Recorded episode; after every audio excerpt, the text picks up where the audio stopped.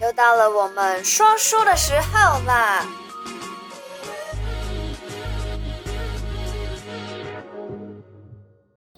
！Hello，嗨嗨嗨！欢迎回来每个礼拜的小题大做。你有没有觉得我这件衣服很特别？对啊，为了这件衣服，他去金边，金边呐，儿子去金边呐，他朋友送他，哦哦哦！他朋友要穿不能穿，就送给吴妈妈。是说这个符合阿尚的衣服，但是蛮适合你现在短头发，很适合。你不是特别欧巴桑来，蛮好看的。很其实它是可以洋装的，啊，没卖啦，哎呀。他为了穿这件衣服，还叫我只能穿素色。对对对。我刚刚也穿一个很花的格子的，我妈说你这样来衬托我这个美呀。好，对啊，来，我们开始讲一下。来衬托我的美丽。嗯。好，我们今天要讲的故事其实是关于婚外情的。嗯。那嗯，我想这故事有一点难过。嗯嗯。对，我最近其实。接到蛮多这样子的案例，嗯、那其实我们一直想要就是分享这些匿名的案例，是希望大家可以以此为戒啦。就如果这样的故事可能跟你的亲身经历是很类似的话，嗯、当然每个人的状况跟际遇都是不一样的。那如果你有这方面的困扰的话呢，欢迎你随时可以跟我们预约时间。走不出来不要瞎想，好、哦，赶快找我们比较重要。没错。还有呢，看一下我我的我的这个作品叫《情节百年月》，嗯。可以，对，第二本书《情节百年月》里面有很多啊、呃，就是很好的案例，也是真实的案例。嗯、对，那也可以辅助你们呃怎么样个走出来的方式。没错。哦、好，那，那就开始今天的故事吧。好，今天这个呢，呃，小鱼，还是那个于天的鱼啊。哦、嗯。这个小鱼呢？哦，对，那个。对，于天的鱼，嗯、这个小鱼呢，长得很高，一百七十公分。很瘦，蛮高的，嗯，蛮高的。我姐姐是一七，对 model，哎，model 的身材，她她太瘦。说矮一七，我都心想为什么？为什么那么矮，对不对？我这么矮，你那么矮，然后也没有让我高一点。哎，没关系，我们刚刚好。好，来，这个小鱼呢，就是，嗯，他先生是开卡车的，在台湾。那他早期有在上海工作过，那就回来，回来之后才结婚，才认识他先生，然后他有两个儿子。那当然，在上海的时候呢，就有的同事，这个就有的同事，马是台湾男嘛，哈，也是台湾高雄人，好，因为这个小玉也是高雄人，那就是因为这个在台湾呢，他觉得这个工作没有那么顺。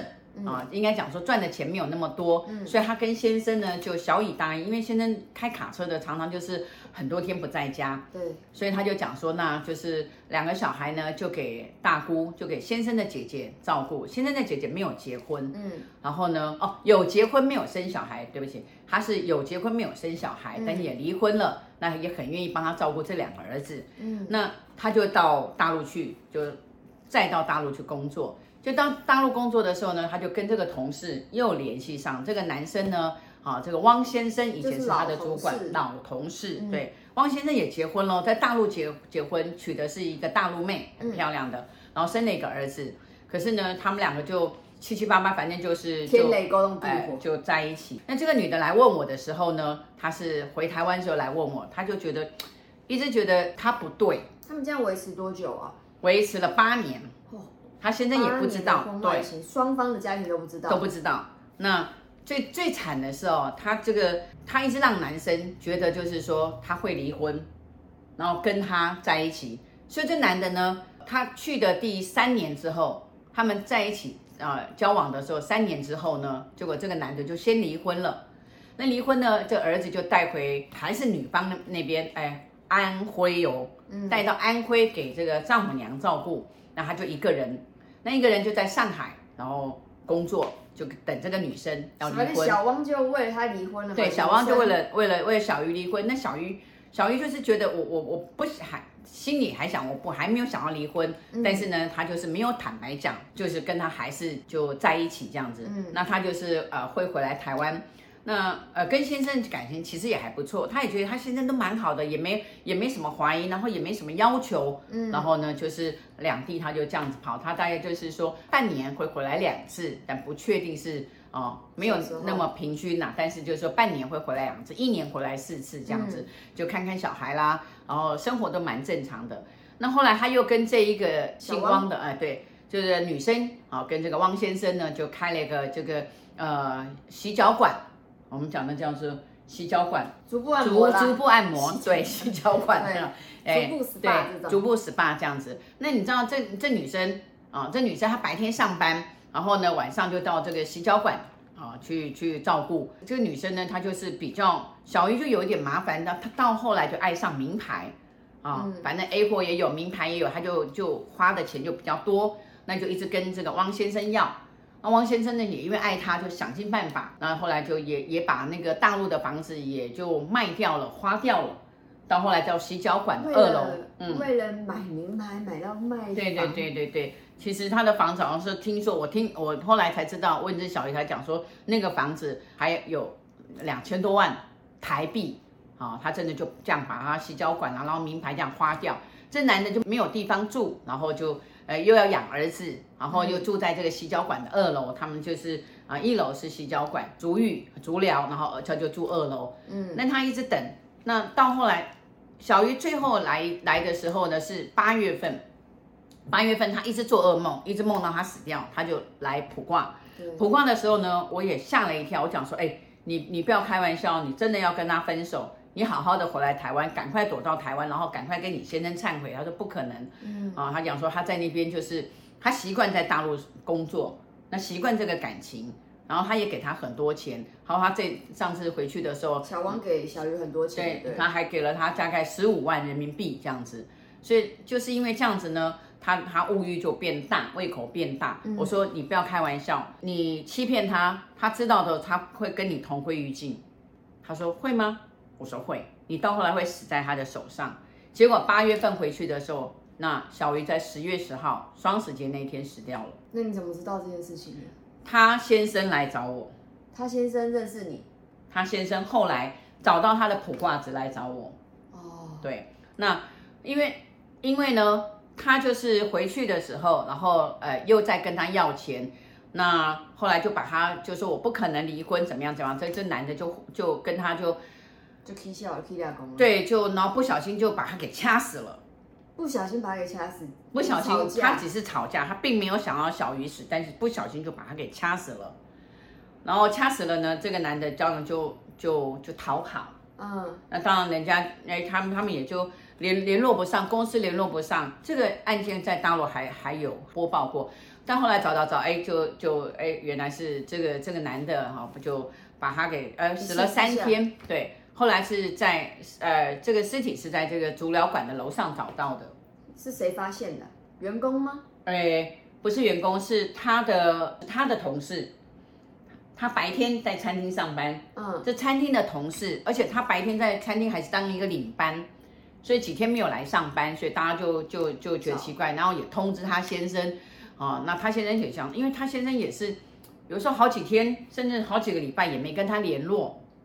所以他也没有想很多，也没想很多，但是人家已经后来就找就就报案呐、啊，然后他也也就他就他他也是说，呃，他很忙，他也他讲说，那那人家叫他过去，要不要报案？要过去这样子，那他还没报案的时候呢，人家在足疗馆的楼上啊，棉被里面就一具尸体，所以尸体找到了，所以她老公必须要过去啊，过去哦，飞过去，对，可是她过去的时候，她也不知道她怎么死的，因为她毕竟还不知道婚外情这件事情嘛，对。但是呢，回来之后好了，他十月十号死的，但十大概十月底的时候，那我生日过后的几天呢、啊？十月二十八过后，我记得不是不是十一月，然后他打电话给我，他讲说，呃，是邢老师嘛？我说是，他说，呃，我太太找你算过命，我要来找你聊一聊。嗯，我说嗯好，那他就说我太太过世了，我说姓于吗？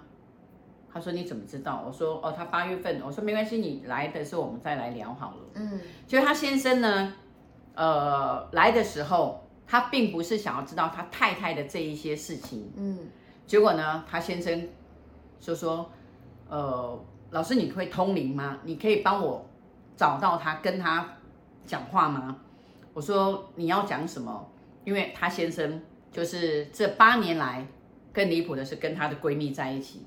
啊，跟女生的闺蜜，这女生闺蜜是她呃高中同学，怎么突然？对，峰回路转。对，所以他就说，对，先生有外遇，他是说，其实事实上来讲，她先外遇的，她先跟她闺蜜，在她还没去大陆的时候，带她生老二生完老二的时候，其实事实上她已经跟她闺蜜就是已经搞上关系，然后来来去去。嗯，那她常常借由就是啊，因为我我卡车啊，然后在在外面，然后就几天没有回来这样子。嗯，那所以有时候这种这种互不关心，然后太放自由，对不对？嗯，那小孩子又又给自己姐姐带，所以两个都很自由。那各玩各的，各各各各各耍各的，耍出你看耍出一个一个被掐，一个被掐死。然后后来这个这个小鱼的先生姓高，高先生就来，他就想说他都没有办法睡，他一直就是一直梦到小鱼找他要跟他拼命这样子。嗯，然后我就讲说，那呃你去跟他的家人道歉，他不愿意。他说事实上来讲，他一直觉得他的女方的爸爸妈妈看不起他。小鱼是高雄人。然后小鱼的先生是台中人，好，那也因为这样子呢，他就是两个人都有太多的秘密，嗯，你懂吗？两个人太多的秘密，然后两个人太享受了，太幸福了，各玩各的，玩出问题来，玩出人命来。那这个先生呢，他最害怕的，他来找我不是来问说我太太跟你聊了些什么，最重要是他要怎么样脱离他太太，因为他一直噩梦，梦到他他太太不能原谅他，就是他。这个就算是托梦了吧？对，对不对？托梦，对，这是托梦。如果在梦里有就是干掉他的话，对，就一直一直找他算账，然后很难听。对，就是说，如果今天他没有这样对他，哦，把他拉回来的话，或许他不会死在大陆，嗯、他也不会死在这个这个同事的，的对小汪的手上。然后他就说他，哦，他最害怕的就是说在梦里面，他一直说要把两个儿子带走。我觉得是他自己的恐惧。那她也有跟这个闺蜜，这个闺蜜姓林，然后她的外号就叫小林，她就是跟这个小林讲，这小林非常的害怕，然后非常的害怕，然后也可是，可是小鱼知道他们外遇的事情吗？小鱼不知道，嗯，对，小鱼不知道，所以呢，我觉得是他自己这个先生，因为太太被掐死了嘛，婚外情。然后她自己又想一想，我跟她的闺蜜这么久，嗯，你我我太太生完老二的时候，其实我已经不爱她，但是我们都是障眼法，各过各的，所以她可能就自己觉得太太死的死的这么惨，然后又死在你知道，就死在他乡，嗯，对不对？然后呢，后来就跟闺蜜讨论，那闺蜜也很害怕。闺蜜后来就忧忧郁症非常的严重，也没有办法睡。那这这个这个先生更没有办法所以，就他就一直反正就每天晚上都梦到太太来，就说要把他带走，要把小孩带走这样子。就后来呢，呃，过了四个月，是他朋友，嗯，这个先生的朋友打了通电话跟我讲说，他进了精神病院，怎么啊？非常的非常的严重的自残啊，好。然后呢，然后甚至就是把自己肉都啃掉这样子，所以已经疯掉了。那这个这个朋友还不错，也是一个卡车司机。他希望就是说他那这个朋友怎么也知道邢老师？